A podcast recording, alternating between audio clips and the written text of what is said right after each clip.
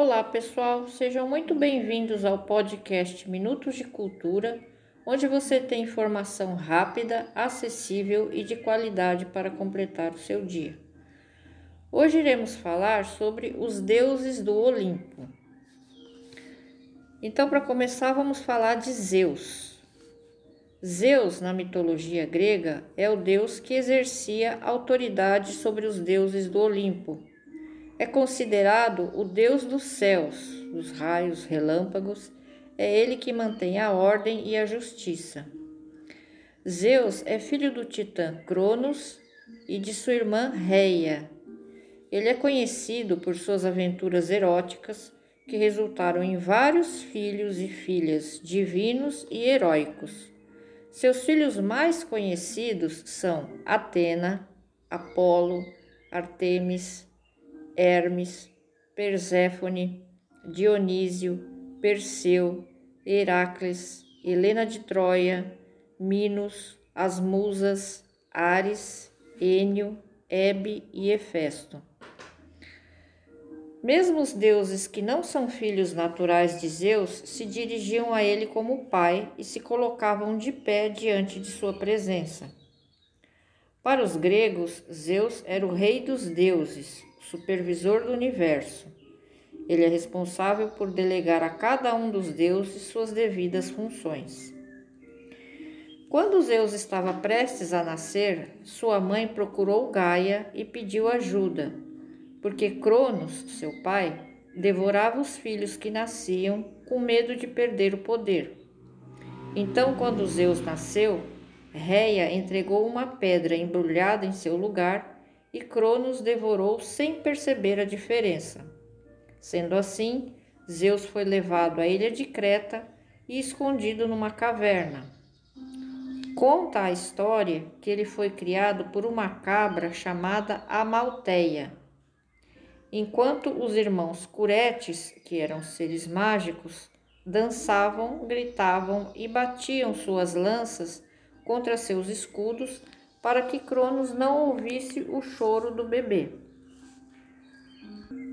Após chegar à idade adulta, Zeus resolveu assumir o lugar de seu pai Cronos e travam uma batalha que foi chamada Titanomaquia.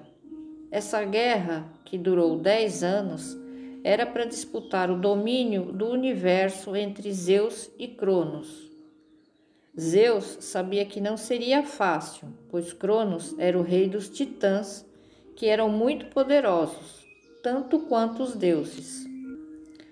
Para poder lutar com Cronos, Zeus finge ser um viajante e dá a Cronos uma poção mágica que recebeu de uma de suas esposas, Metis. Essa poção fez com que Cronos vomitasse os cinco irmãos mais velhos de Zeus que ele havia engolido. Com isso, Zeus se une aos seus cinco irmãos, mas ainda precisa de mais força para derrotar os titãs. Gaia, que era avó de Zeus, fala para ele ir até o mundo inferior libertar os cíclopes e os hecatônquiros, que eram tios de Zeus e tinham sido presos no Tártaro por Cronos. Ao chegar nas profundezas do Tártaro, Zeus conversa com eles, dizendo: Eu respeito vocês e sei que meu pai traiu e prendeu vocês. E agora eu liberto vocês com a condição que lutem ao meu lado. E como forma de agradecimento por serem libertos, os cíclopes dão a Zeus o poder dos raios e dos trovões.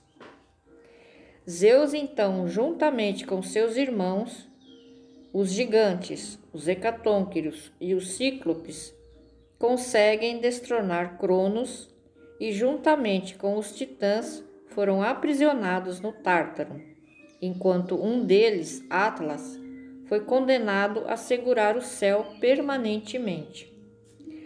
Após a batalha contra os titãs, Zeus dividiu o mundo com seus irmãos mais velhos, sendo que Zeus ficou com o céu. Poseidon ficou com as águas e Hades ficou com o mundo dos mortos, o mundo inferior. No entanto, Gaia não aprovou a maneira como Zeus tratou os titãs, prendendo-os no Tártaro, e resolveu se vingar de Zeus, mandando seu filho Tifão e sua esposa Equidna para matarem Zeus. Mas foram derrotados e Zeus aprisionou Tifão no monte Etna e poupou a vida de Equidna e seus filhos. A imagem de Deus é representada por um homem forte, barbudo, de aspecto majestoso, com um raio na mão e uma águia ao seu lado. Após sua vitória contra Cronos e os titãs, Zeus se tornou o senhor dos homens e supremo mandatário dos deuses que habitavam o Monte Olimpo. Tinha o poder dos fenômenos atmosféricos e com sua mão direita mandava chuva para as plantações. Ele também se tornou o Deus da justiça e da lei. Ele casou várias vezes e tinha várias amantes. Com isso, ele teve muitos filhos deuses e semideuses. As ruínas do templo de Zeus, com suas colunas monumentais, estão localizadas no centro de Atenas, na Grécia. Foi construída durante o século 6 a.C e é considerada uma das sete maravilhas do mundo antigo. Por hoje é só, espero que tenham gostado.